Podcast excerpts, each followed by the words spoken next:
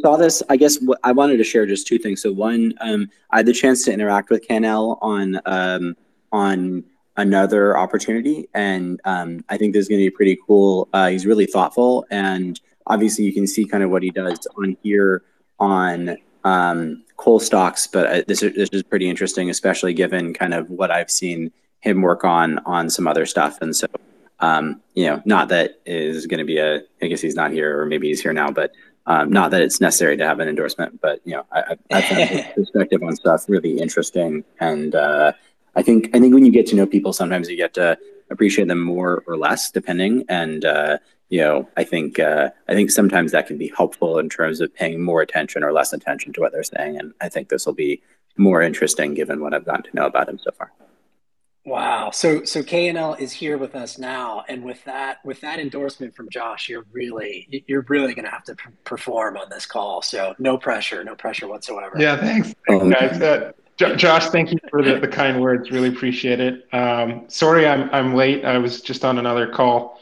Um, so, uh, Tweb, how, how do you want to kick this off?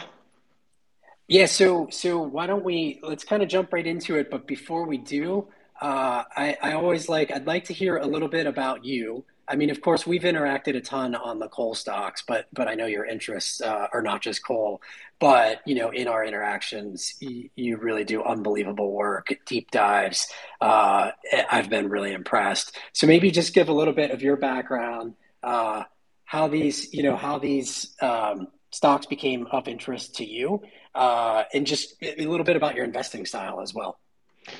Yeah, sure. So um, my background is, is finance. I, I, do have a, a CFA um, and uh, spent a number of years working at buy side uh, energy hedge fund analyst. Um, then moseyed into uh, business development role in, in oil and gas in, in Alberta for, for a number of years, um, and and have since kind of um, made a move into uh, biotech for a period of time. Um, my true love really is and has been energy.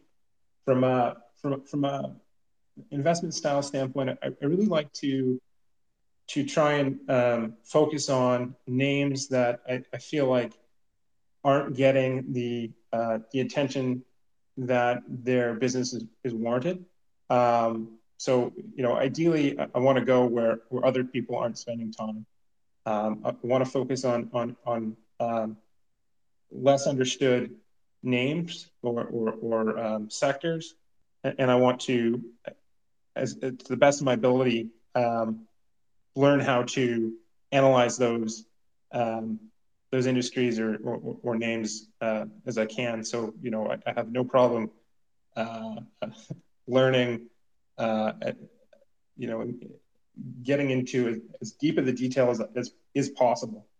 Um, if that means going into to data tables that most people won't look at, uh, I'll do that. If that means you know tearing through the uh, the company's filings, I'll do that. Um, I, I just the more the more I can learn, the better. Um, on, a specific name, um, that, that's kind of my view. Uh, from a from a macro standpoint, I, have been focused on energy the uh, the last let's call it two years. I, I, was starting to get really bullish energy the end of 2019. And then, of course, uh, March 2020 happened and COVID happened. So, so that was frustrating. But in, a roundabout way, I, I think that um, the, the advent of, of COVID has essentially um, compounded the issue here with, with, with uh, long-term energy supply. Um, you know, we should have started to see a, a, a, bit of an energy resurgence at the end of 2019, in my view. And then COVID hit and, and really uh, did a number to many different energy companies, not just oil and gas, um, you know, coal, anything to do with, with commodities. And um, that was that was the shakeout of all shakeouts. So in, in my mind, that, that killed a lot of um, supply in, many different industries and energy. And that's kind of why we've seen a, a bit of the, the tightness in, in price for a lot of these markets in the last you know 12 months. Um, so so I'm still focused on that, and, and I think that the ESG element um, just adds to the potential tightness. And um, that is where I'm at today and, and how I got into coal. Really, in the last year, I've been focused on coal, and thankfully, the uh, the coal Twitter community has been um, so insightful. Um, you know, between Cosgrove and, and, and Matt um, and, and, many others that I've been able to to ping ideas, ask stupid questions. I've been able to learn quickly and get up to speed quickly. Um, and you know, I, am confident there's still more learnings to do there. But it, it, just it blows me away, especially with coal, because I'm used to kind of more of a oil and gas standpoint where information is readily available. Um, coal is everything's a bit harder to find, um, whether it's price, volumes, um, production. It's it's all a bit harder to find, and I think that makes it um, more interesting as a potential market to to to outperform. Um, so I, I kind of I'll leave it at that. Did that uh, provide a, enough of a of a background, Tweb? Yeah, no, that's great. And, and just one one other kind of broad macro question of mine, I guess. So if there's somebody on the call that knows energy well but hasn't really looked at coal, um, walk through your rationale for hey, there's a lot of exciting stuff in energy, but this is why, you know, this is why I'm particularly interested in really both the thermal and, and, and met coal side. Oh boy. okay. So for, for, for th- thermal coal, I think, um, I like to think of um, anything to do with power gen from a from a grid standpoint. Um, so so I, you know I, I, don't know if if you've been following me, I, I like to occasionally talk about the grid. Um, and, and, I think the grid is is kind of the, the fundamental, um, the fundamental backbone of, of, the economy. So I think if you get the grid right, you know the economy can can can do a lot of things. Um, if you get the grid wrong, uh, you know look at Europe, it can can cause a lot of problems. So when I look at the grid, and, and I've spent a number of hours go, going through the different um, generation types on the grid and, and, and different generating regions you know, we, we have seen a tremendous change to it um, in the last kind of 10 years. We, we've seen a, a big movement away from, from, from coal into natural gas. And a lot of that had been driven by natural gas prices being so low and, and natural gas being funded by uh, cheap capital, in, in my opinion. Um, I don't think we live in that environment anymore where there, there's significantly cheap capital for natural gas um, producers. And uh, I think there are a number of other kind of politically driven situations that, that, that make natural gas a bit harder today, um, such that what what we've seen in the past kind of 10 years, as far as coal retirements and natural gas becoming a larger part of the grid, I, I think that is going to slow significantly. For for, I mean, first of all, the economics of it are are a bit closer now. You know, natural gas is not two bucks or two fifty. It's it's three fifty or four bucks an MMBTU. And I think that when you look at kind of the switching costs from a grid standpoint, we start to switch from uh, from coal to gas around 350. Um, so you know, I, I think if as long as we we, we continue to see extreme LNG export, um, you're going to see a, a, bid into natural gas prices here domestically. So I, I like that. Um, so also kind of taking a, a, further step back and looking at, you know, so we, we have a, a grid that's been changing over the last 10 years that's gone more to natural gas, predominantly driven by cheap natural gas. And the, the energy loser has been coal. But um, one of the challenges the grid faces that, that people are unaware of is that um, natural gas is a just-in-time delivery system. And when you build a just-in-time delivery system, a lot of weird things can happen just in time. Um, some of those things are, are, are, are, cold weather related and some of them are price related. And I, I think as, you know, natural gas becomes a larger portion of the grid, um, you know, while natural gas might have been great at 30% of the grid, at 40% of the grid, um, when a when a cold spike hits, you can run into huge issues of deliverability. And I think that's I think that's just going to become a bigger and bigger theme here as time goes on. Um, I, have demonstrated it in another post that in 2018 in PJM, the region that CONSOL sells its um, coal, that natural gas um, was unable to deliver higher than its average delivery for the year from a power generation standpoint. So why is that the case? I believe that to be the case because natural gas, um, from a priority standpoint, if it hits a, if you get cold weather, natural gas first gets routed to the the retail um, customer. So, you know, sorry, residential customer. Um, so, you know, first priority for natural gas is for to, to heat your home, and then once it heats your home, it it then can go into um, the power pool for for generation.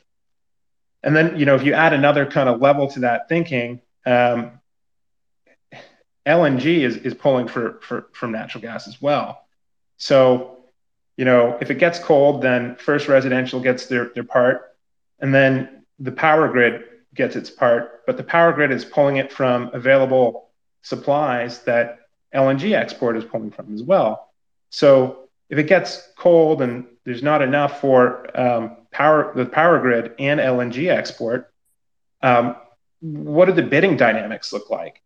Um, if I'm an LNG provider and I'm selling the stuff for you know north of thirty or forty dollars an MMBTU, you bet your ass I'm willing to pay more than four dollars an MMBTU here in, uh, domestically.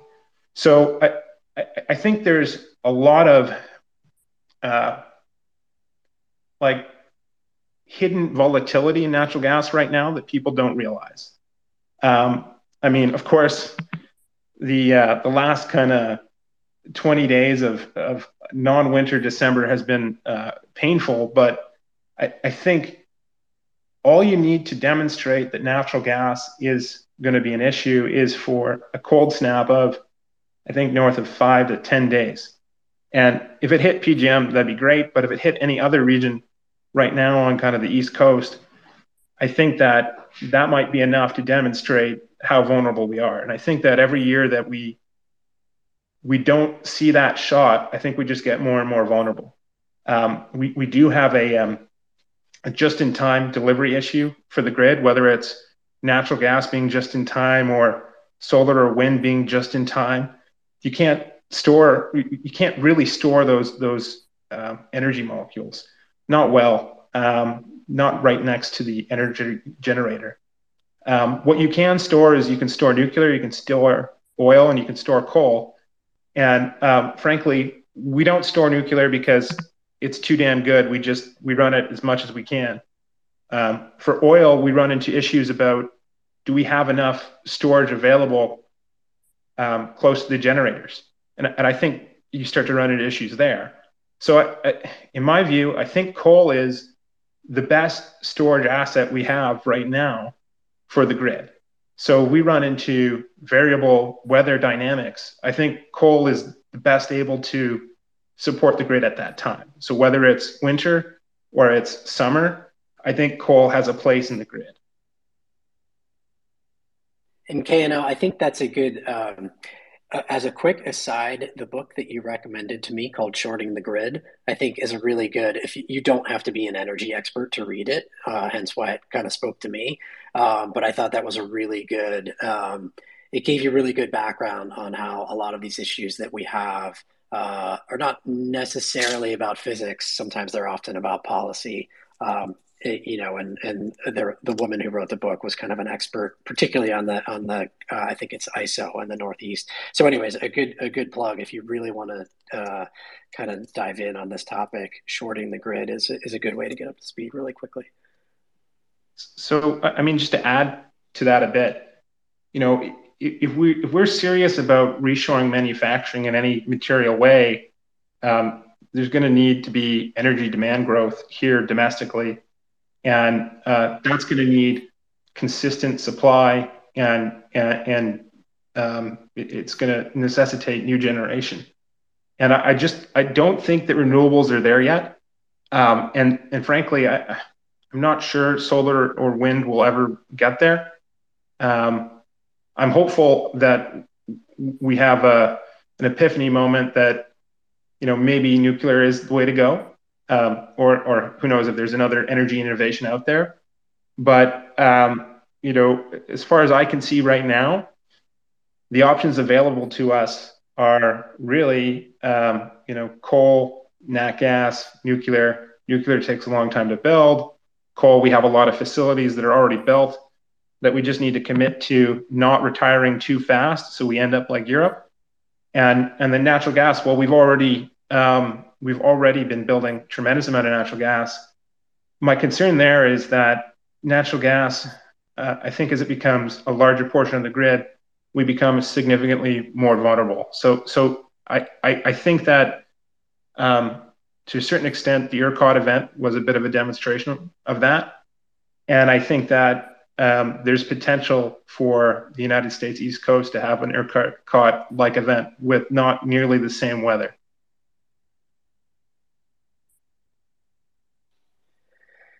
So, quick question for me before we get to Consol specifically. I just have two questions on the LNG comments that you made. So, first is uh, you know, I understand why there's a bid under under U.S. natural gas pricing because you know we, I don't know I think we're I think we're exporting something like 15 percent uh, of our gas production at this point. Um, but my question is one one question I have is why is it not a larger bid? I mean the arb you know the arb uh, between kind of U.S. prices versus uh, the Asian and European benchmarks is is insane. Uh, and then my second question um, is the real risk to that thesis not necessarily about LNG pricing itself uh, in the United States or gas pricing itself, um, but these kind of crazy, huge offshore discoveries that somebody like BP has, um, you know, in the trillions of uh, MCF, that kind of thing. Um, is that more of a risk longer term to natural gas pricing is is uh, has nothing to do with the United States and more is about the global LNG market kind of sorts itself out uh, and has nothing to do with the United States.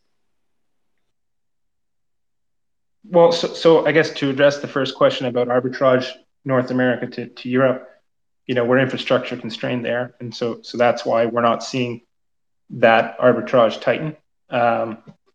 At least that that's my view right now. I think um, you know we look to put on a few more LNG facilities uh, the first kind of half of 2022, and so that could tighten things too. But post 2022, I think it isn't until 2024, 25 that we start to have more LNG export capacity for North America open up. Um, you know, you got to keep in mind that um, you really have to think of it from a North American standpoint. You know, we have Canada exporting gas to the United States, and hopefully there'll be LNG on the west coast of Canada here in 2025, and that's going to change the dynamics significantly. Um, and then again, we have the United States exporting gas to Mexico, and Mexico choosing natural gas as a reliable energy source going forward, and and of course also trying to get into the LNG export game a bit too. Um, so so hopefully that kind of addresses the arbitrage question. So I, we just don't have enough um, physical infrastructure to arbitrage it completely away. Um, on the international exploration front, um, your question, I guess, is, is more of a supply demand for LNG. Is that a fair way to interpret it? Yeah, and just I mean, ultimately, Consol. Actually, that's I'm going to cut myself off because Consol does have a lot of different outlets for its for its production. But I mean, a big part of the bull case here is that you need um, you, sh- you, should need uh, stronger for longer natural gas prices in the United States. So I guess my risk is that that LNG bid, maybe if the if the global LNG market sorts itself out, you know, three four years from now does that you know does that bid potentially go away? Yeah, I mean, um, I think from uh, and I can't remember the full supply demand picture for uh, international LNG, but I think we're in a bit of a drought again from kind of 2022 until 2025 from additional capacity. I, I don't know if Cosgrove could speak closer to that or, or someone else could. I guess maybe Josh could if he were still here. I don't know he, has gone. Um, but I, I, think what's pretty telling is you're seeing a number of um, Chinese and, and, European parties contract long-term LNG. And so, you know, the question I would have for you is, if LNG was so available, why do you need to contract it for multi-years? Um, so I, I, think the contracting is, is a bit of a clue that, you know, some of these larger parties do see um, supply of LNG being a bit of an issue. But unfortunately, I don't have a, you know, here's the number where this undersupplied until um, 2025 for you. Not not on hand, at least. Okay, so anything else? Um, anything else on kind of the, the the macro fundamentals before we start to really tie it to Consol? Uh, I, I, guess um, the one other comment I would make is that you know, if if we're if everyone's so focused on getting off of coal, um, then you kind of have to go LNG. You ha- you kind of have to go gas because you know there, there's not too many power choices you can make. You either have to build a, a ton more nuclear. You either need to build more natural gas, um, or you need to to build more coal. And um, if you're if you're arbitrarily restricting coal, then that must mean you only have nat gas and nuclear to really go to. And um, even nuclear hasn't had the best kind of forward 10 year build plan from, from European and international nations. I mean, we do see some, some countries committing to it in, in a big way, and, and I think that's a positive sign, but not nearly enough. So, you know, we're, we're putting kind of all our eggs in, in the natural gas basket right now, in my view and um, I just don't think the basket is is big enough or reliable enough to to, deliver. Um, just for the international LNG thing, I actually did some work on this a couple years ago, but there's also the infrastructure cost in uh, gasification and regasification that usually adds about two to three US dollars onto the cost of LNG itself. That's a that's a very good point. You know, it's it's not just about the export capacity; it's about you know who can accept that export capacity because you need to have the facilities for that. Yes, so I think thinking about the LNG thing, you have to add on to these big costs because um, if you read uh, Gazprom's annual reports and their um, what was it their their um, uh, their uh, quarterly or investor presentations, they talk about it how um, because they have existing infrastructure into Europe, LNG is not that competitive from a price perspective because of the structural infrastructure. I mean, the infrastructure requirements, and that that's a big input. That's about like maybe almost half the cost of the spot price of LNG sometimes. Can can you be more specific on on the actual cost on a per BTU or, or you know how they would price it here in the United States? Say we're at four dollars here and they added the um that infrastructure cost, what what would it be? Um, you know, before it before you know uh, goes over to Europe, for instance. Uh, I think I did some reading about uh, on uh, Cheniere, and they're the, they own the big terminals. I think I, I correct me if I'm wrong, but I think that the lowest they've got is maybe like a buck eighty for shipping, and they probably have to add maybe another twenty cents or thirty cents for the regasification on the other side. I'd have to double check with that, but that's my understanding. And if you a good um, reference point would be um, Gazprom's reports because they compete directly with LNG because they own like uh, the biggest natural gas pipeline system in Eurasia, and also uh, I think the ticker is TELL. They're they're building a, a more LNG export capacity and Cheniere, and you can kind of compare these uh, their costs against each other. Thank you. Okay, thanks for thanks for that. Yeah, and, and I, I, don't want us to go down too much of a rabbit hole there because it's kind of a, much more of a second order, third order effect. But um, so KNL, uh, let, us give the setup for for Consol, why it's interesting. Um, you know, they've got lots of optionality on where to send tons. Uh, let's let's start talk, putting putting some, kind of some numbers uh, and why you're excited about the stock, uh, kind of how much they can make in 22 and 23, those sorts of things. Yeah, sure. So uh, let's let's I think start with um, what is their productive capacity. We, we can go from there. Um, so they have the uh, the Bailey, Enlow, and Harvey mines. Uh, they're all in basically right next to each other. Um, and they, they CONSOL talks about a production capacity of something or somewhere around uh, 28 and a half million tons from from those mines. Um, you know, of that production, five uh, about 25 million is, is, is probably associated with longwalls. Um, and uh, the rest is is related to the number of um, continuous miners that they have at those mines. I think they have something like 18 continuous miners, um, and uh, it, it, what's what's interesting or or what what makes CONSOL of interest to me is that um, the CONSOL. Um, oh, sorry, one sec. Just make sure I get the the exact terminology right. Uh, the uh, the actual Pennsylvania uh, property is um, one one of the lowest cost providers of thermal coal in uh, in North America, and uh, globally, it's also in kind of that first quartile of, of costs. At least that that is how CONSOL um, kind of explains where they sit. Um, so essentially, you have some of the, the, the cheapest thermal tons um, in one concentrated area that has um, a lot of optionality on where they can deliver those tons. They can deliver them domestically. They have an export facility that can deliver um, those tons to the Rotterdam region, and they deliver tons into India. Um, so, so they have a lot of um, potential um, levers to pull on where to uh, where to send their tons. So, you know, if if for example, domestic um, coal generation um, retires quicker than than they would prefer, then then they have the ability to to send those tons elsewhere.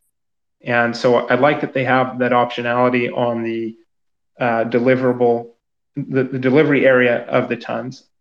And I like the fact that from a production standpoint or a production cost standpoint, they're on the lower end, the lowest end of the cost curve in, in North America and on the seaborne market. So, um, you know, even if coal generation starts to um, slow its growth, uh, I think that um, CONSOL is well positioned to be one of the last coal providers. Yeah, and I think KNL, if I remember correctly from from either your table or a company presentation, they've been positive cash flow. I think four years in a row, um, which has seen a lot of different kind of thermal markets. Correct me if I'm wrong on that comment. One sec. And I think that I mean my point being that includes you know a pretty awful year in in 2020, and it would be a good indicator that. Um, you know, there's being in that first quartile is is some nice downside protection.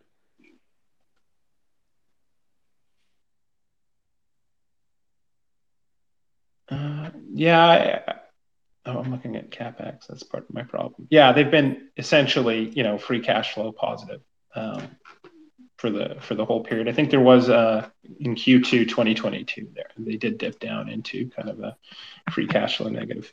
Um, period. But yeah, I've, I've actually got in, the numbers pulled up here. Free cash flow is positive. I mean, as far as I can go back right now is 2017, but yeah, they've been they've been in good shape even even during 2020. Yeah, they, they still they still made money in 2020. Um, I, I, Matt, in Q2, I, think they, they did have a bit of a weakness there, um, but you know who didn't? Um, was a bit of an extreme market. Um, so uh, again, you know, the reason why CONSOL is interesting is the low cost of production and the the optionality on where to deliver those tons. And I, can get more into kind of switch now into more of the forecast and discuss specifically, you know, why I think they're they're going to do well the next 12, 24 months. Um, if I'm talking about, does that work? Yeah, absolutely. So, so for for um, for 2022, the key thing is in their third quarter, CONSOL provided us details that they'd contracted about 20 and a 20.2 million short tons um, for the year, which is basically well, it's not basic. It's it's, it's essentially the exact number. my view, that's that's like 84% of their their their production is is is contracted. So you, you have really good line of sight to what their um, pricing is going to be for 2022. They've let you know uh, what the pricing for domestic tons will be, and um, they have this PJM contract as well, which thankfully because PJM um, has futures, you can actually have a, a fairly good estimate of what they will receive for those tons as well. And again, for the um, offshore um, export market, you can look at the API 2 futures market, and that helps you kind of um, have a good sense for, for where prices are going to be. I, I, think that, you know, a, comment that could be made is that um, it, any futures market is, is, it's just an indication. It's never, it's never um, a complete picture. So you know what whatever the futures curve is, the only thing you can know is that it's it's never going to be that. Um, but given the European situation, I, I I just think that the API two um, market is going to be continue to be a tight market for a while now. Um, I mean, is it going to be as tight as it is right now? No, absolutely not. We're, we're dealing with a very extreme circumstance, but um, could we see tightness till you know, for the next two years, I, I don't see why not. Um, there, there are some issues at hand here. Um, it's not just um, Russia failing to deliver natural gas for, for political reasons. It's um, it's a it's a failure to reinvest to a certain extent in energy products in Europe, and I, I think that's a big a big issue at hand. And I, and I think that you know I think that this winter could be a, a bit of a bit bit of a, a political turning point for for um, how Europe views energy products going forward. Not many people are going to appreciate paying the uh, dollar per megawatt price they've been paying or dollar per kilowatt price they've been paying in Europe, and I think that's going to drive. Um, I think that's that could potentially drive the um, energy decision making go forward. And, and, if you wanted to reduce prices um, go forward, well, coal is one of the, the cheapest energy products that, that can that can cross you know cross the seas. So I, I think the obvious choice in my mind, or the logical choice in my mind, would be for um, them to fix the problem by using a bit more coal. But I, don't I don't necessarily we don't necessarily need to see that. Um, although we are we are seeing it in Spain. We are seeing turned on plants in Spain. We're seeing turned on coal plants in UK to deal with some of the crisis. And, and the question is, how long does this crisis occur? Uh, I guess we're going to find out, but uh, certainly uh, the uh, the futures market seems to think it's it's going to continue until next year. At least that's uh, what recent trading has suggested. And so the way this all plays out for you, this is actually quite a stark contrast from, let's say, the way that we're modeling Arch, where you have this unbelievable 22, and then you know any reasonable analyst is saying, all right, and then you know I got to take my 23 numbers way down for seaborne met. You know, there's this supply demand catch up. You know, feels like with Consol, it's okay. We got to get some of the contracting pig through the python, but I'm really bullish on API two for multiple year period, and hence I've got more EBITDA and cash flow in 23 than 22. Uh, I want to make sure I read that correctly and, and tell me what you think about that sort of line of thinking. Actually, I, I think that um, I think 2023 could be uh, could be a domestic year again too. I, I think that domestically, um, you, you, know, we we did uh, we essentially hit the lowest level of coal here in North America in the last like 40 years. So I, I think we're going to see a bit of a restocking domestically. And I don't think what was contracted in 2022 does that. Um, I think that that restocking cycle could continue till 2023. And it's a bit telling in that CONSOL even provided a bit of new contracting in 2023 in their Q3 call. So they've already contracted 5.8 million tons in 2023. And I, I think that, you know, as time rolls on, we're going to see that 2023 contracting grow. And um, Northern Appalachian prices, I believe right now are something like $100 Q1, $90 Q2, and uh, $80 Q3. Um, so, you know, the potential for them to contract back here 2023 for for let's call it north of 60 i think is high and if they contract at 60 that's a significant change to what they had previously been contracting at you have to remember that 2022 contracts occurred in, in 2020 some of them did. Um, or sorry um, some of them came in, in 2020 and some of them came in, in 21 and so you know while they only have, I think, around $49 contracted price in, in 2022, um, that's an average of some of the, the good contracting they managed to do this past quarter and past two quarters. And some of that is um, some of that is is is much earlier contracting, which was probably contracted at, at much worse prices. 2023 is not going to have that issue they're they're essentially going into the 2023 contracting period with the best case scenario from from contracting standpoint, in my view. And Matt or Cosgrove, if you could comment on that, I'd, I'd be interested to hear what, what you have to say. Uh, yeah, I mean, yeah. So they're they're custom- I'll just go real ahead, quick. Andrew, go ahead. Run inside, but um, but yeah, no, you're you're 100 percent right.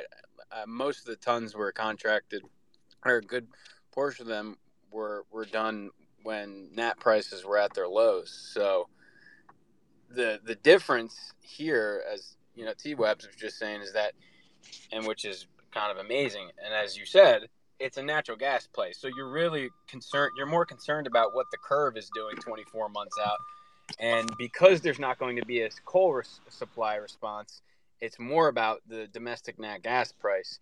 And you could have a situation where EBITDA free cash flow are up on a on a on a rock basis next year and again in 23 and even maybe in 24 so long as you know Henry Hub is is above 350 because that's just the that's just the setup because as you know the the pig in the pipe python type metaphor. So yeah it's it's it's it's a much there's much more visibility and it's it's there's much less you know volatility with respect to um, you know the outcomes. So yeah. Yeah, and I do just want to share the numbers for everybody on the call, just in case you haven't read KNL's post, because I think this is a crucial point.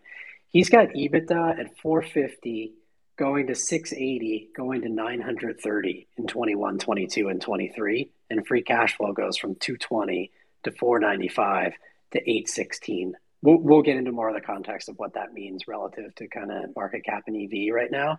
But it really is, there's not a lot of models I see in commodity spaces that look like this.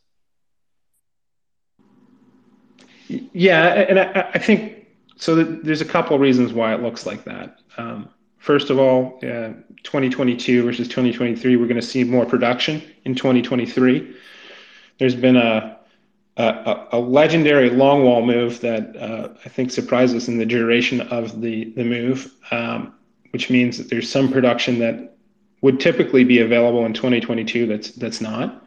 And there's a question in my mind whether or not they managed to complete that sooner versus what they've indicated, which I think is Q4 um, 2022.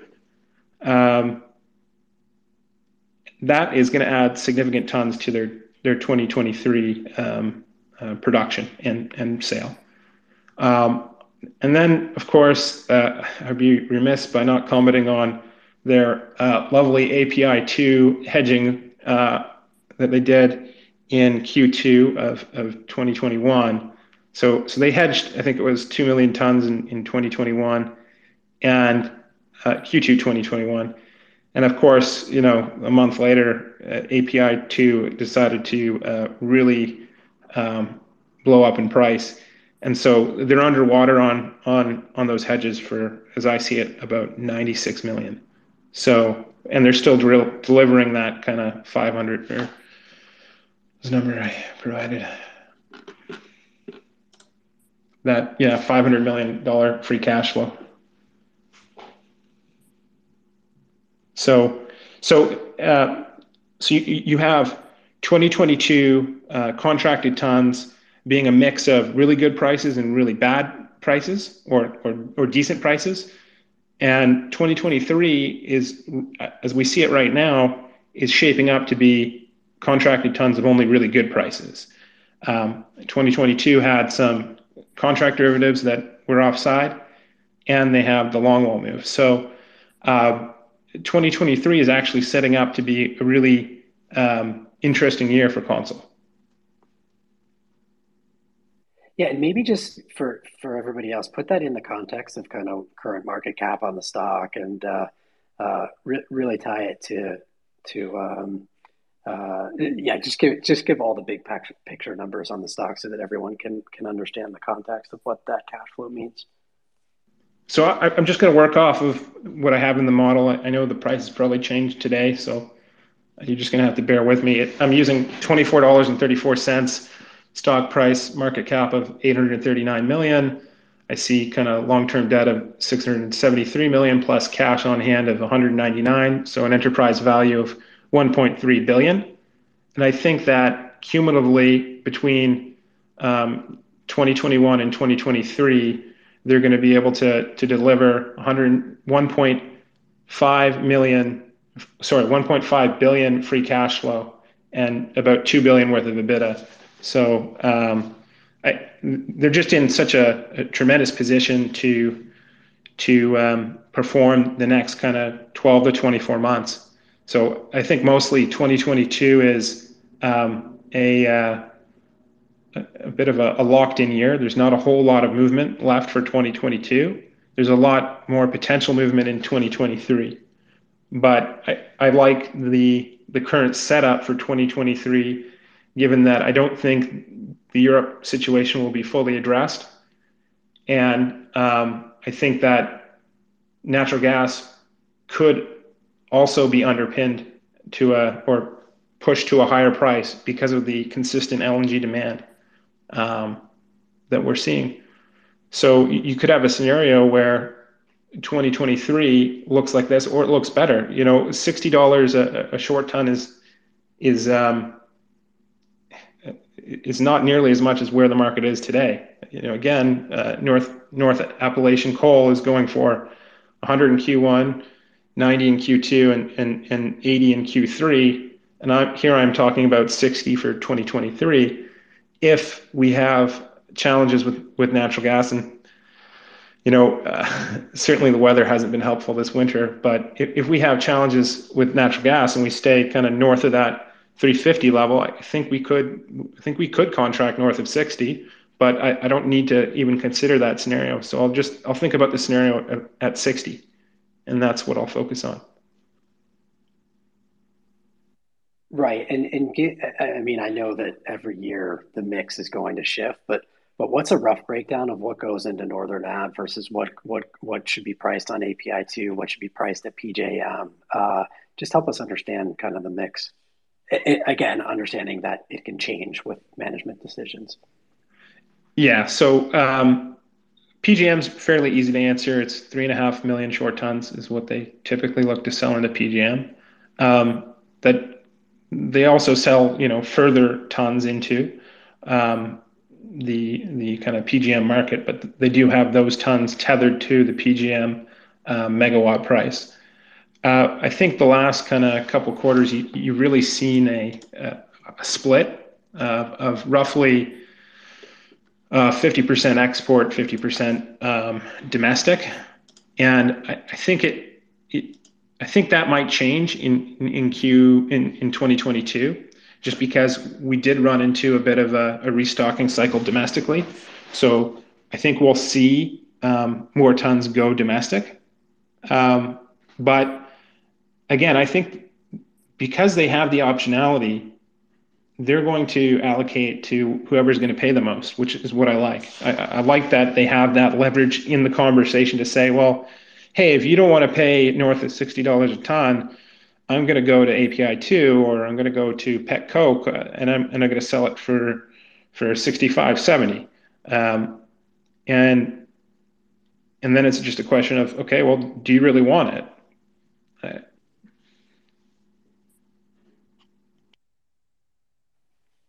So we got into this um, conversation on on the Arch spaces. Um, you know what? It, it, was a conversation about building a war chest. Uh, you know, and I'm looking at Consol and you know a billion three of free cash flow in 22 and 23. They should be able to pay off pretty much all of their long term obligations as we get at some point in 23. Uh, in addition to just the debt, I think probably some post retirement benefits as well is this a management team that needs to build a war chest? Uh, you know, are they going to feel uh, the, a social a social mission to uh, save us from a failing grid and you know go do a greenfield development? Uh, are they going to do M and A? What what are you thinking about how they're going to spend all this cash? I think management's already made their um, their play for the next couple of years, and I think that play is is Itmann, which is the uh, low vol met coal mine that they're looking to put into production.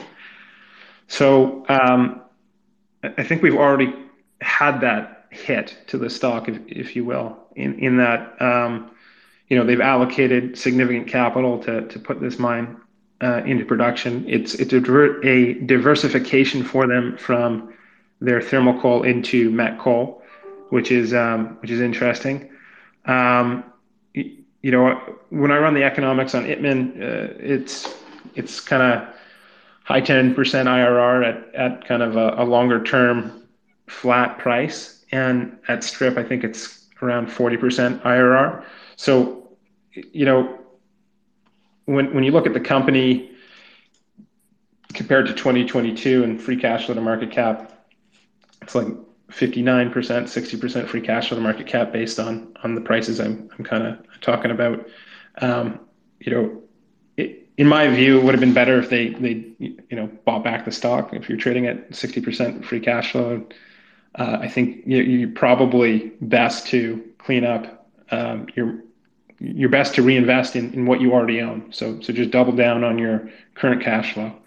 Um, however, they've decided to to expand into Itmann, and um, you know we'll see how that turns out. Uh, it, it does add some incremental cash flow in 2022 and, and further still in 2023 as it goes up to full full ramp in 2023. Um, so I, I, I, think that that is you know really been the um, the move that you know f- for Arch. You know, if we were talking about Arch right now, we, would say, okay, well, is Arch looking to build another mine? Um, and and my answer for that is no. I think for Consol after Itmann, I don't, I'm not sure they have any other organic projects. So certainly there wouldn't be anything organically for them to do. From a, um, uh, I guess a M&A standpoint, I also don't think that that they'll do anything. I think that, that at that point they'll uh, they'll focus on um, free cash flow and and and paying down their debt. And once debt is done, I, I think they'll move on to capital return. Um, if you look at how management is compensated, they're compensated on free cash flow and, and paying down debt. So that's, I guess, what I expect them to do. How does that work? So they essentially just have a net debt target that's set at the beginning of the year uh, that they try to achieve by end of year, or is it some sort of longer term target? Yeah, it's it's it's basically a yearly roll on free cash flow and, and net debt, and and they you know they get compensated based on either hitting that target or going above and beyond it. So um, I, I think that's that's really what's going to occur here is we're going to see them uh, reduce their uh, their debt load, and you're going to see um, an increasingly cleaner balance sheet. And then I think sometime in kind of the second half of, of 2022, or or maybe even earlier, they'll start to talk about um, capital return. It could be as early as, as Q2 from a from a, a conversation on um, capital return. it's always in my mind that you know if you know that you're on a path to to um, to debt free and you go from let's say you know 600 700 million dollars debt down to you know 200 million dollars debt your ability to service that 200 is, is significant. So do, do, you really need to look for the full expedited path to, to pay off before announcing some start of, of capital returns? I mean, we certainly saw that with Arch, even if it was just a you know a small kind of check the box dividend, I think we could see something kind of Q2 time period for a small maybe check the box box dividend or some sort of conversation on um, what they will do with capital post um, a clean balance sheet. Yeah, I guess my only question is they have a relatively substantial, I think, post retirement benefit and ARO on the balance sheet. Uh, is there a chance that those need to be uh, taken to zero as well before we have these conversations? The the ARO is associated with their um, their plants, and their, their plants have a, like a reserve life of, or sorry, their mines. Their mines have a reserve life of 23 years. So um, I, I, just don't see how they um, they start addressing their ARO. And then if you look at um, the slide from their deck, they do do a lot already to to seal certain areas and, and to to address areas that they've already produced under out of. So I I think that um, ARO is going to continue to be far out here, and um, I, I, don't think it's going to be a, a, a focus. Um, but you know, Matt, I'd be interested to hear your thought. Um, sorry, I was on a different call for a second. What was the question? The ARO associated with Consol's mines. I mean, they're they have what like a 24 year life, a reserve life index. So you know it's pretty far out there, but um, I, I, don't think there's any way to to uh, address their ARO right now. Um, because it's so far out. But uh, I don't know. What are your thoughts? Yeah, I mean, there's, I mean, uh, 24 years of mine life as is, but there's more coal over there. Um, you know, you might be talking about, you know, longwall panels that aren't uh, that aren't as robust, but um, they, they can operate for for way longer than that, 40 years probably. Uh, but they're not. There's no reason to put those reserves, you know, on the on the sheet here at this point in time, just because of the uncertainty of, um, uh, you know, of of what the industry is going to look like in the future. Um, it, you know, the the way that the way that I'm sort of looking at them right now is that, you know, really, I mean, for, from my perspective, it's sort of like you alluded to earlier. This is a this is really a play on, uh, you know, uh, getting getting debt really taken care of, uh, and and also having a more robust that people are uh, are sort of realizing. And then in addition to that, it's basically a call option on uh, you know, on international pricing. So uh, while you guys were, were talking there, I was actually pulling up ARA stockpiles by port, and uh, you know the big one in Rotterdam is uh, is EMO Estron, right? And EMO Estron, since its peak here over the summer, is down about twenty percent, and that is call it two thirds two thirds of total, uh, you know, of total ARA stockpiles. So, you know, in, in the event that we do see a pickup in, in stockpile replenishment um, uh, as we move into the beginning of the year, which I certainly think is plausible, um, that that bodes well for for international pricing and any any further contracts that uh, that Consol you know puts on the books, you know, going out further. Um, which there's there's not going to be a lot left for 2022, but you know, we're talking incremental tons, but is is representative of where I think longer term contract pricing is going for for the domestic side. Um, you know, pricing right now for the domestic side is like 100. You know, Q1, Q2, Q, 3 is like 100. Call it 90, and then call it 85. So the the forward curve for um, you know for coal is uh, I think let me pull up the forward curve for gas here. Um, sort of representative of what the gas curve looks like, but obviously, given the supply, it's it's much stickier. You know, as we move into 2023, um, uh, let me see where the curve is right now for gas. We're basically moving from you know three dollars up to 380, and uh, and then in 2024, maybe from 275 up to 360. And despite all of the you know near term craziness that's happening in the gas market, uh, those those levels have been relatively uh, consistent. Uh, there has been a lot of move on the on the on the out years. So at those gas prices, um, sixty to sixty five dollar northern app coal, uh, that plays. and and that's you know to me when I think about like what their future revenue is going to be, the the evolution of that market um, is just basically going to be higher for longer. Um, you know how much longer? Probably until we get you know significant retirements in the in the mid 2020s. Um, but uh, you know to to the point that that's been made on other spaces before. Um, I I think here over the next winter or two, um, you know, I, am not sure we're going to get a come to Jesus moment on grid reliability this winter, but um, you know, next year is always a always a possibility. There are retirements on the book for for 2023. So, you know, short short answer is we'll see. But as far as asset retirement obligation goes, I, I just I don't think that comes into play in terms of in terms of valuation here at this point in time. I mean, that's uh, they're going to they're going to take care of that as they go, you know, as they move from panel to panel, and I think some of that will be capitalized incrementally over the years.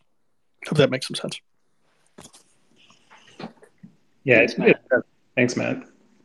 So, KNL, can I just play devil's advocate for a second on the stock, um, more so than the numbers? Uh, sure. you, the numbers look amazing going into 23.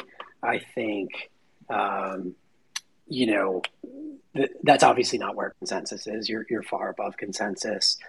Um, my question would be to what extent do you get this dynamic where you've got a long time to wait until people start to believe the 23 numbers?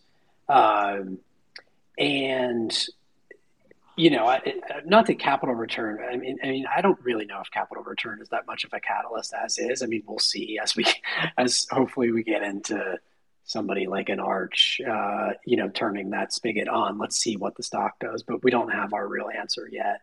Um, but you know, what's the what's the catalyst path here? Because to me, with these equities, you're constantly fighting either people not believing your outer year numbers or or people not paying you for your outer year numbers, as we see with the met coal plays right now, as we're on the precipice of a 22 where they're all going to make more money than you ever imagined possible.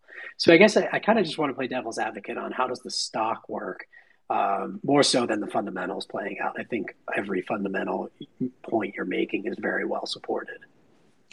Sure. So from from like a, catalyst standpoint, I think um, I think Q4 is going to be um, beyond crazy. I, I, think I've kind of sandbagged my Q4 numbers. Um, I, I, think it has the potential to be just like a, a like a, a, real blockbuster quarter, in that anything delivered to the seaborne market should have blockbuster prices. Um, I, I actually, you know, reduced the number, you know, ten or 20 bucks a ton seaborne because it was that kind of ridiculous. And I, and I, just didn't want to have to defend those prices. Um, so, so I, I think you're going to see a strong seaborne um, price realization Q4 this year and Q1 next year, and and and I, I think um, I think that's going to be a large catalyst. I think you're going to see the company talk more about um, what they've actually contracted for 2022. They're going to speak towards what they see as um, their cash flow and, and, their capex. I think that is going to help give some credence to at least 2022. And 2022 numbers are already looking really strong, and and essentially a large part of that is locked in. So uh, I think that could be a, a big driver.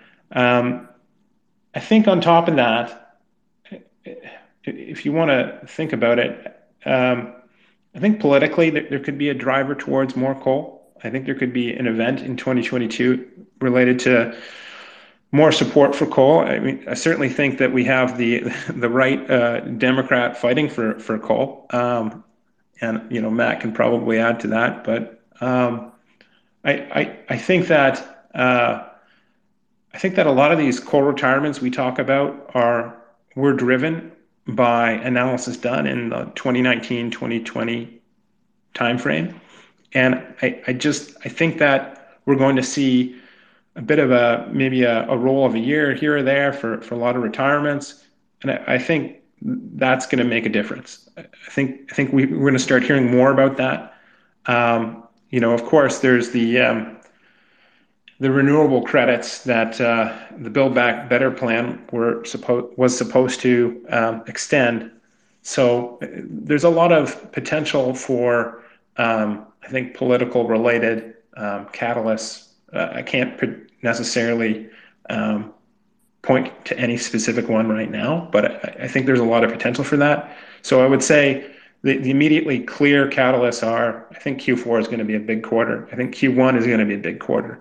And I think that those quarters are going to do a lot to address where the company sits today from a balance sheet standpoint and I think it's going to set the um, uh, the focus towards what do you do when your balance sheet is clean. Um, does does that does that answer your question? It does. It does. Yeah. Just to follow up. So how how well do you respect this management team um, for kind of holding hands and and helping, let's say, I don't know, the sell side or the average, let's say, buy side generalist understand uh, the numbers.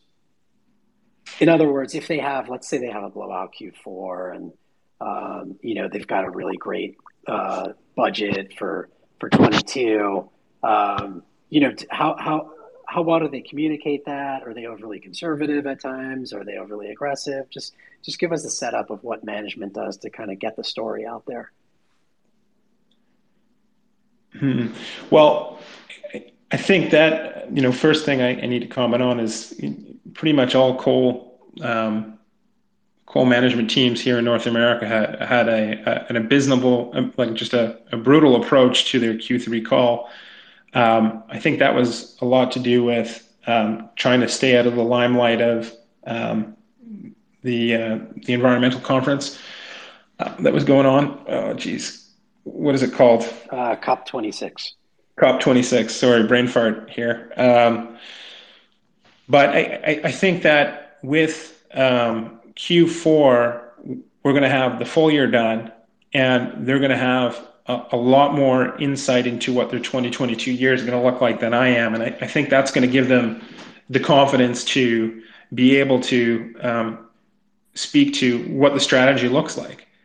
I think that for a lot of these management teams, they went into 2021 not knowing if, if things were going to improve and, and they certainly didn't look like they were going to improve after q1 but um, you know q2 and q3 were just like a, a rocket upwards so you know if i were a management team in, in that position I, I would be very hesitant to to comment about the um, the ability for that to sustain until i'd seen more time go by so I, I think Part of it is just the, the attributes of, of the situation that Consol is in is going to be significantly more clear at the end of the year. So I think that management can speak to it more. Do I know if they will do that? I don't. I I, I, I do not have, um, you know, five years of listening to these guys on, on on conference calls to tell you, you know, what you should expect from from each individual. But Matt, maybe you spent a bit more time listening to this team?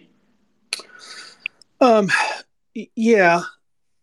Uh, you know, I can't say as I know exactly how how the the Q uh, you know the annualized call is going to play out. I don't know, you know, how if they'll be you know pretty much complete with contracting by you know by the end of the year.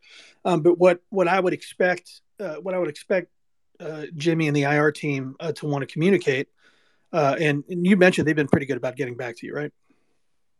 Yeah, I, I, didn't quite get there yet, but um, they um, their IR team is is fantastic. Um, so yeah, so I I think uh, and you know the the last last conversation that I had was you know with them was kind of you know, they they want to get um, uh, poised for uh, to grow revenue to grow EPS over the next you know four to eight quarters, hopefully, you know, assuming pricing holds up.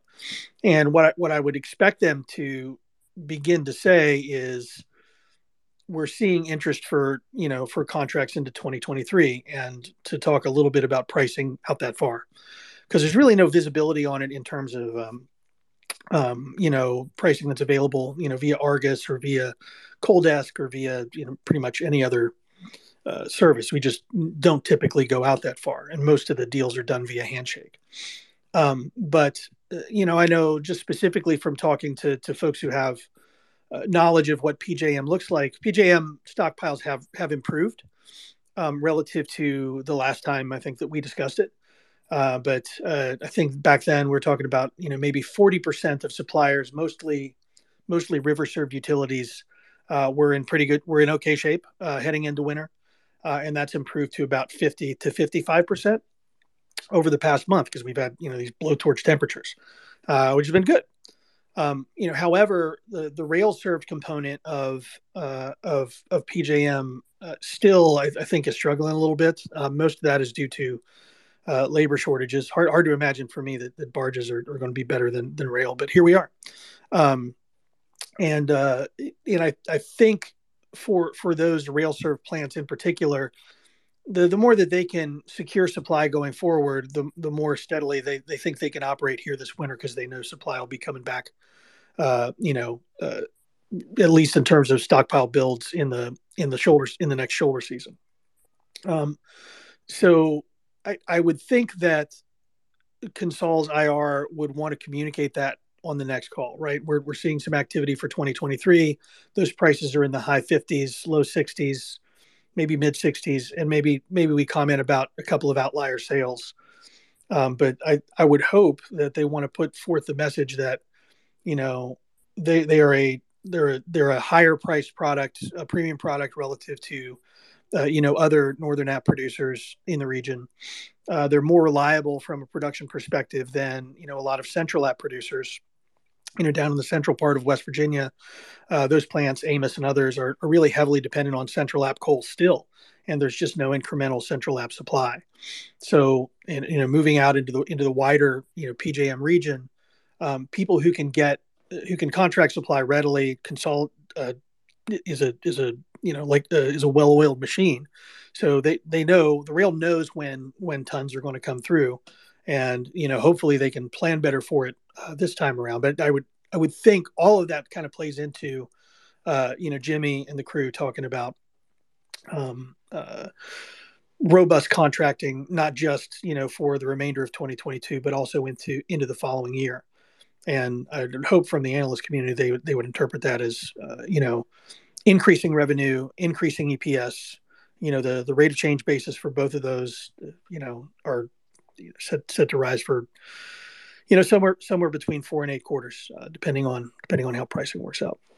Yeah, so, that's that's sort of what I find vexing here is that.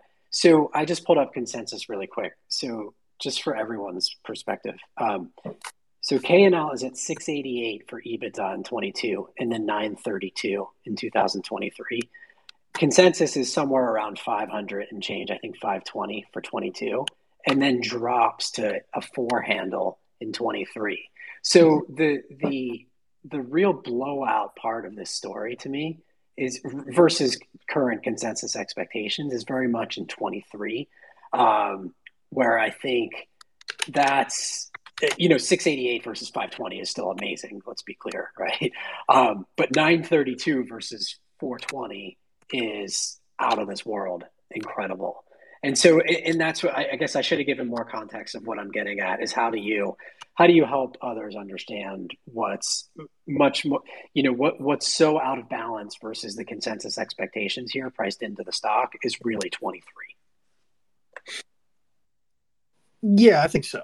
Um, you know, based off of what the the gas forward curve is now, um, I would expect cal year, you know, calendar 2023 prices for you know for Consol spec to, I mean, we're sort of down by like 10% to be somewhere in the 70s. Um, that's that's pretty good. And then if you think about, well, you know, well, gas prices are going to incrementally go down between now and then. Uh, the the friend price, you know, the the hey, I'm going to I'm to cut you a deal on on near term prices, uh, and and give you you know if you give me a premium on you know on future prices like that sort of relationship building. Uh, and and supply securing uh, you know behavior. I, th- I think that gets you a price. You know, call it somewhere between 55 and 65 contracting for 2023. Um, you know, 2024 becomes a little bit more touch and go. Um, but uh, you know, I, th- I think with with gas prices at or, at or above the three dollar range, um, sixty dollar sixty dollar Northern App plays, um, and at least at least the curve right now is telling us that's that's going to be at least around the case for more than 20 for for the next few years. Whether it turns out to be true, uh, we'll see. But um, yeah, it's pretty phenomenal because if your bid and ask for 2023 is call it 55 and let's say 70, yeah. I mean, what's what's currently in consensus expectations for 23 is literally 50. I think you have to put 50 in your model to get where to get where consensus is for for 23. Yeah. So, you know, uh, let, us say let's say the low case there, KNL like we're we contract in in um, in 2023 for like say 55 dollars. You know, what does that do from a from a rate of change basis uh, overall? One sec. Sure.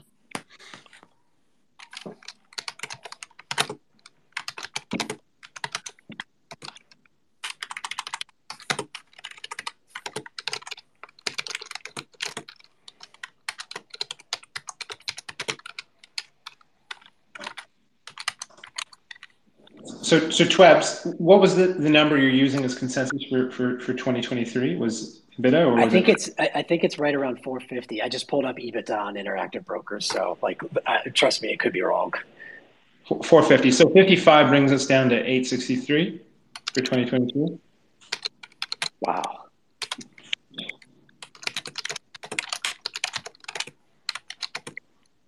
Matt, yeah. Love your brother, but can you mute yourself if you're. Sorry, uh... sorry. Yeah, I thought okay. was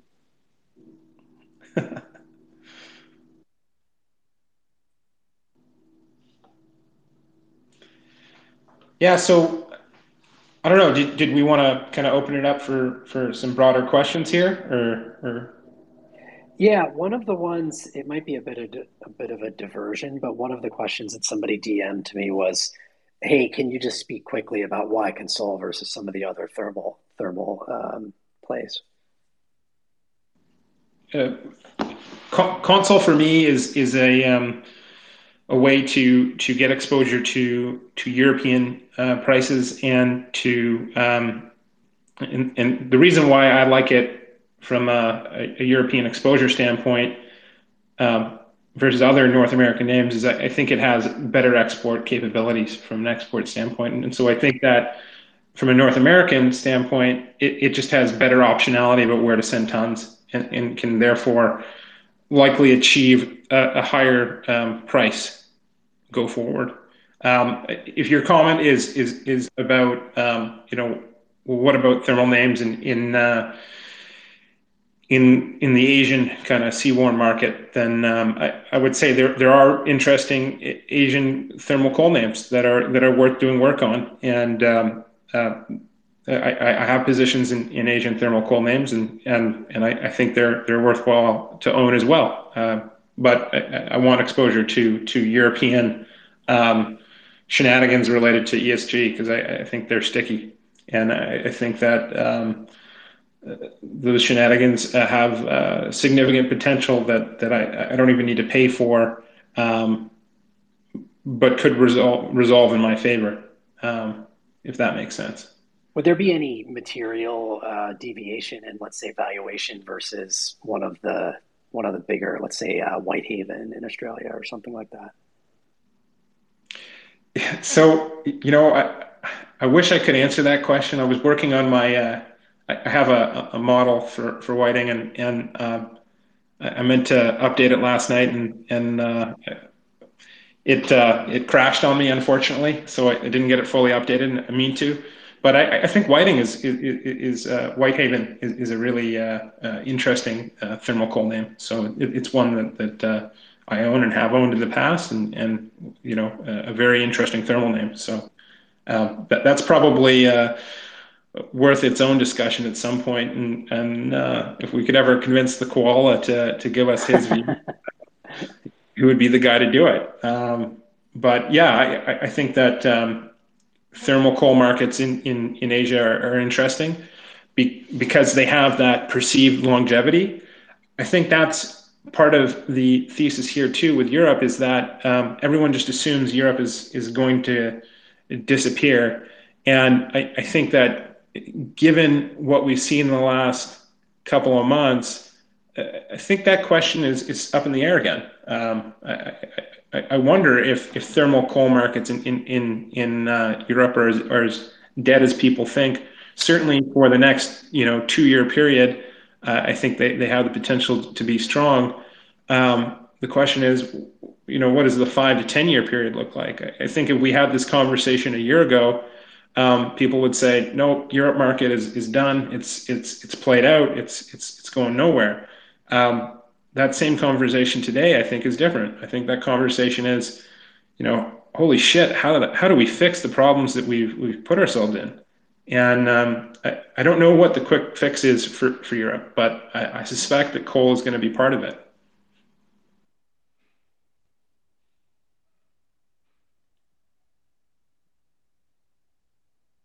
By the way, I do want to open it up. If anybody that has a question and has not DM'd me, um, just go ahead and uh, go ahead and click request. I was going to say on the koala, I think he's made his views on Whitehaven very clear through Simpsons memes. So uh, I'm not sure what else he could really add other than the, those very, uh, very insightful Simpsons memes, which are how the hell is the stock still here with uh, with with Newcastle doing what it's doing. Um, now one one thing that we didn't discuss earlier that I thought was worthy of a bit more of a drill down is just you posted in your thread um, the the the potential cancellation plans and and and I know that that you're I know that you'll take the other side of that trade. Um, but it does stand out that I think there were like nine gigawatts in, in PJM. It was like half of the 22 retirements were supposedly going to hit PJM. Could you just talk to, um, well, I, I, guess let's just talk about that, the retirements a bit in general. Um, how does a plant actually get, like, you know, if, if, if a plant is showing up on that list for 22, um, what does this look like? Does the can get kicked down the road? Is it a huge political fight? Just the logistics of actually kind of kicking those cans down the road, and then just comment on PJM specifically because it was striking how much of the I think there were 17 gigawatts slated for retirement in 22, and something like eight or nine of them were for were for PJM itself. Sure. So I, I you know, for, first of all, I, I, guess I would say that I, I don't have as deep a, an understanding on on the um, on the uh, retirement plan as I, as I wish I did. Uh, I think there's uh, there's a lot more to know. The challenge is, is that there's there's just so many moving parts. Um, you know, local. There's uh, you know the local grid operator, um, and then there's you know FERC, NERC, and uh, EPA. Like th- there's so many different authorities that are involved. It's it, it's challenging um, to, to, to, to give you a, a, real concise summary. What I can say is that um, I, I, think that, in my mind, the big driver for shutting down coal um, in the last five years has been driven by the fact that it's it doesn't economically compete with or didn't economically compete with with natural gas, and that's changed at least as far as the, the forward curve suggests for, for natural gas prices here domestically.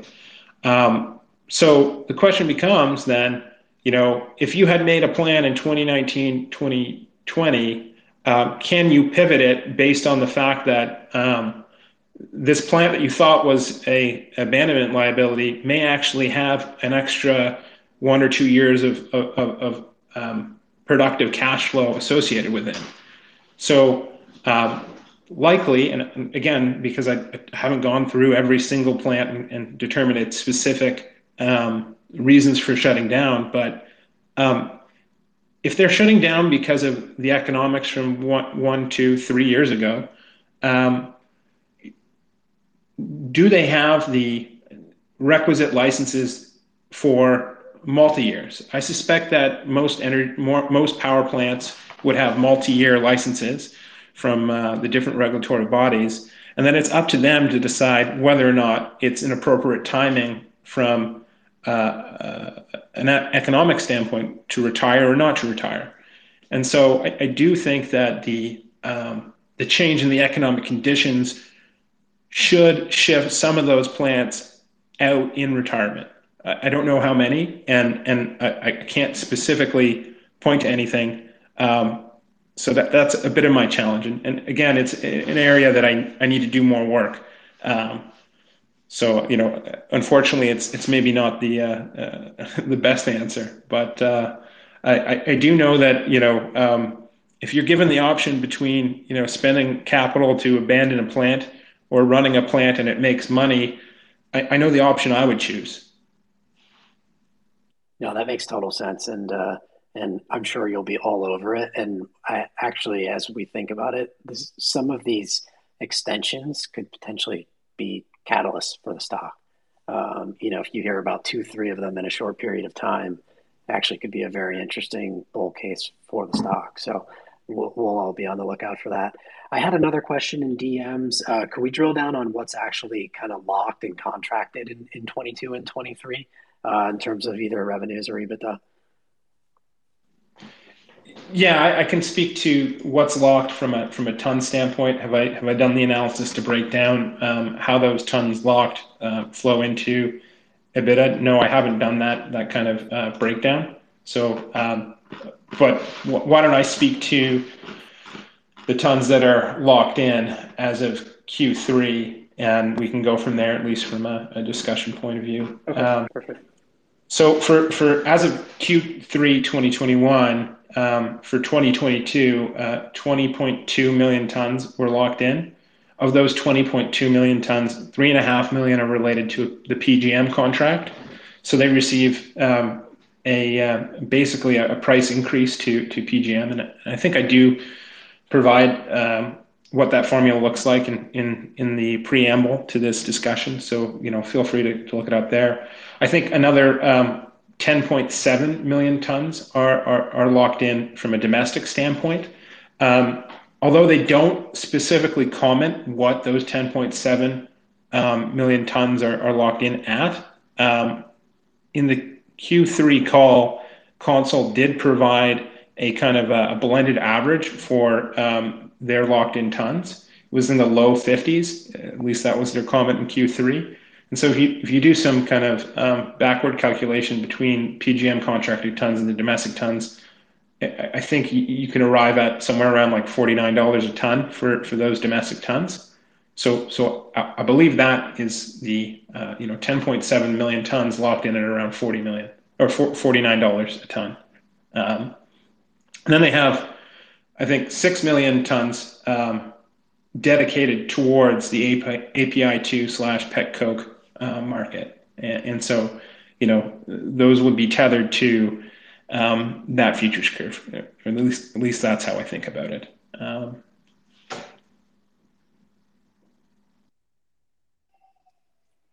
okay, got it. What have we missed, KNL? Anything, any, any particular nuance that we've missed?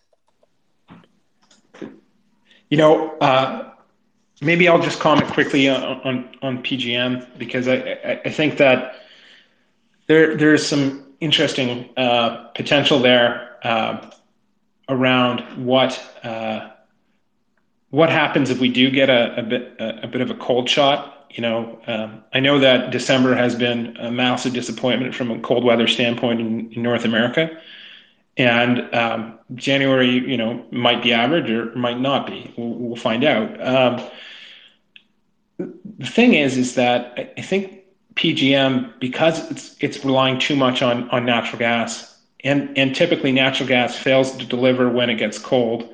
I, I think that if we got a, a, five to ten day cold event centered around PJM, I, I think we we could see power prices really skyrocket. And if that were the case, then uh, CONSOL actually gets some of that, captures some of that value. So, for example, if, if we move to $100 or $1,000 a megawatt um, for a day, which I, I think if, if we do get a cold event, I, th- I think that's a real potential. And I think it could go even higher.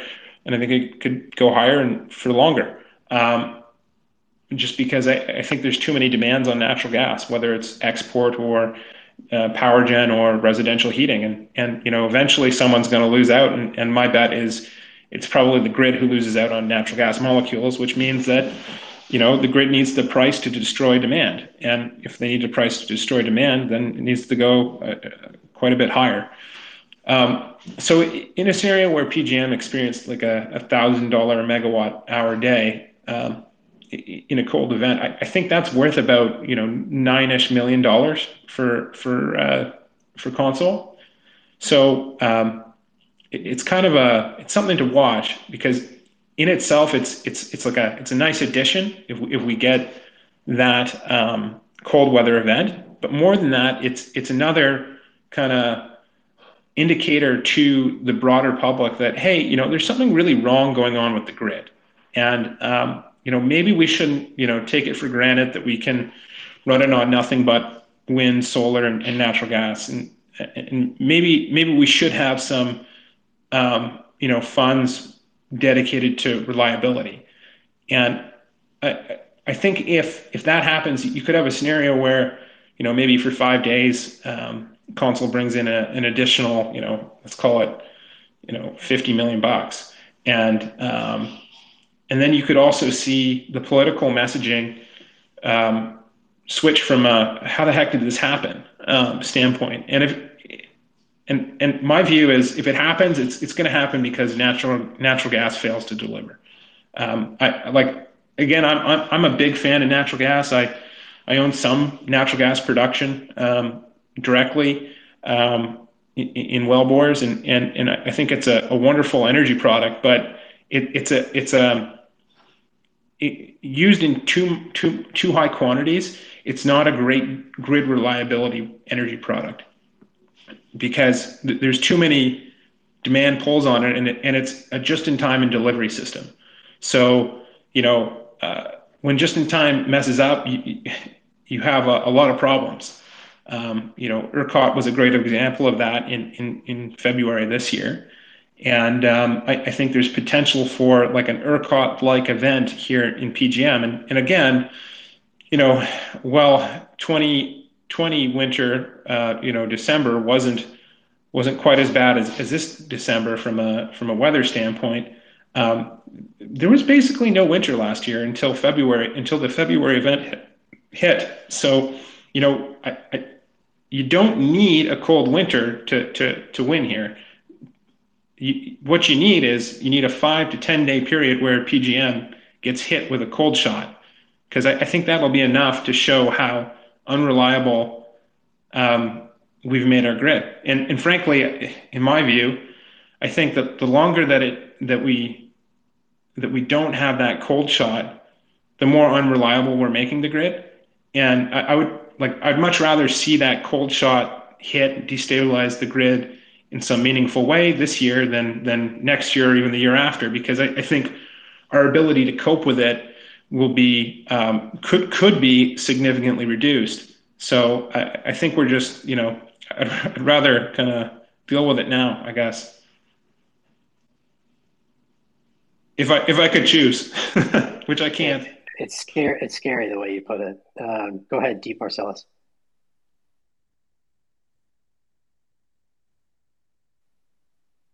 Hey, you're on mute if you're trying to ask a question.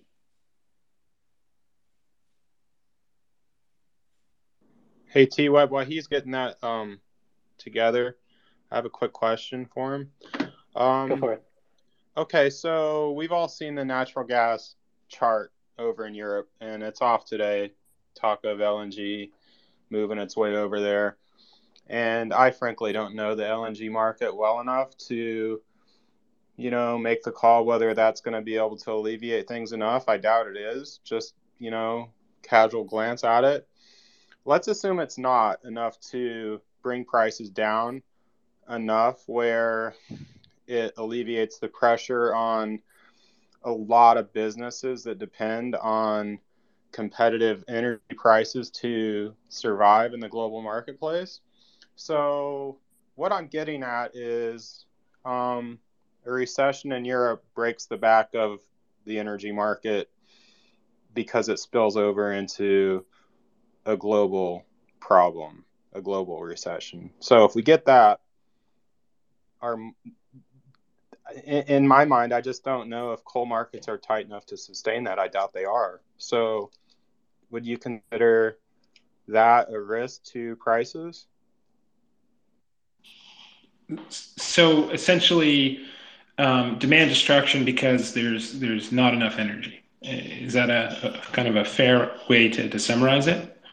Yeah, exactly. Yeah. So uh, again, I, I, think if, if that were to occur, still the key variable to solving that solution is is um, energy. So I, I think that um, I think that energy commodities uh, in that scenario um, still would have some holding power.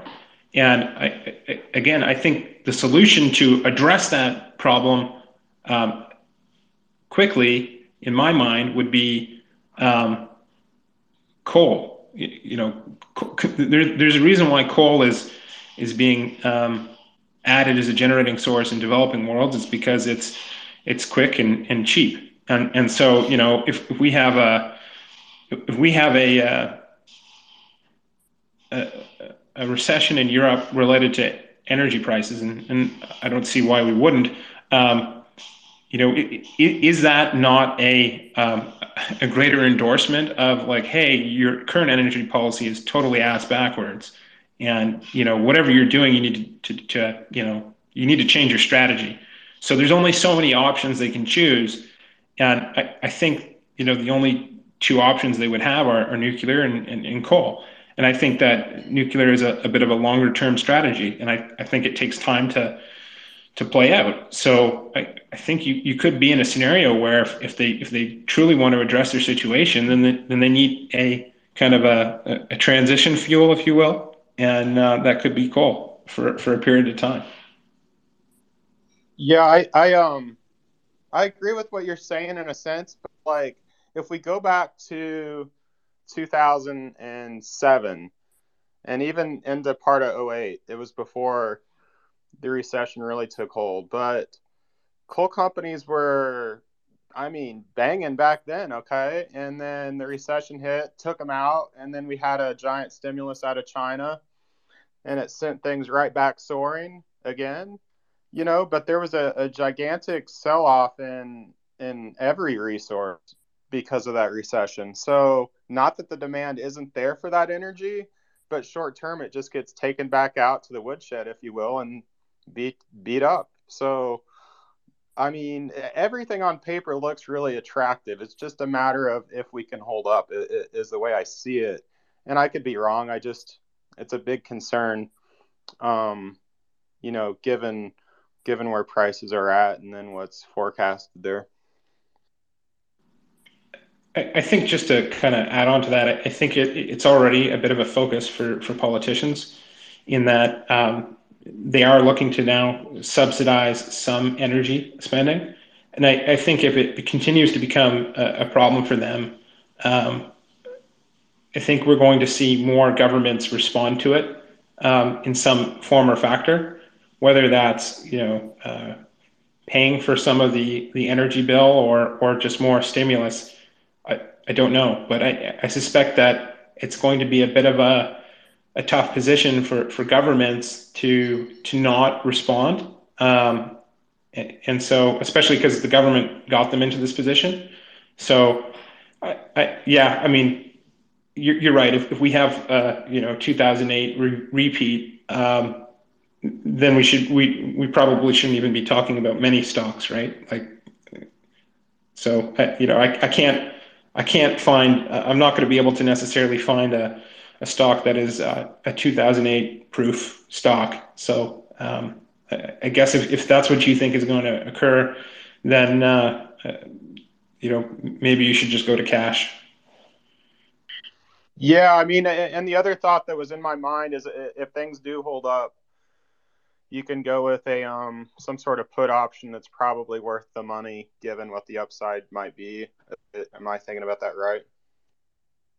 Yeah, I mean, you could play this long short. You could find a, a, a dirtier shirt, and and you know, if only we could think of uh, some thermal coal name that is a, a dirtier shirt. Uh, maybe starts with a B and ends with a U. Anyone?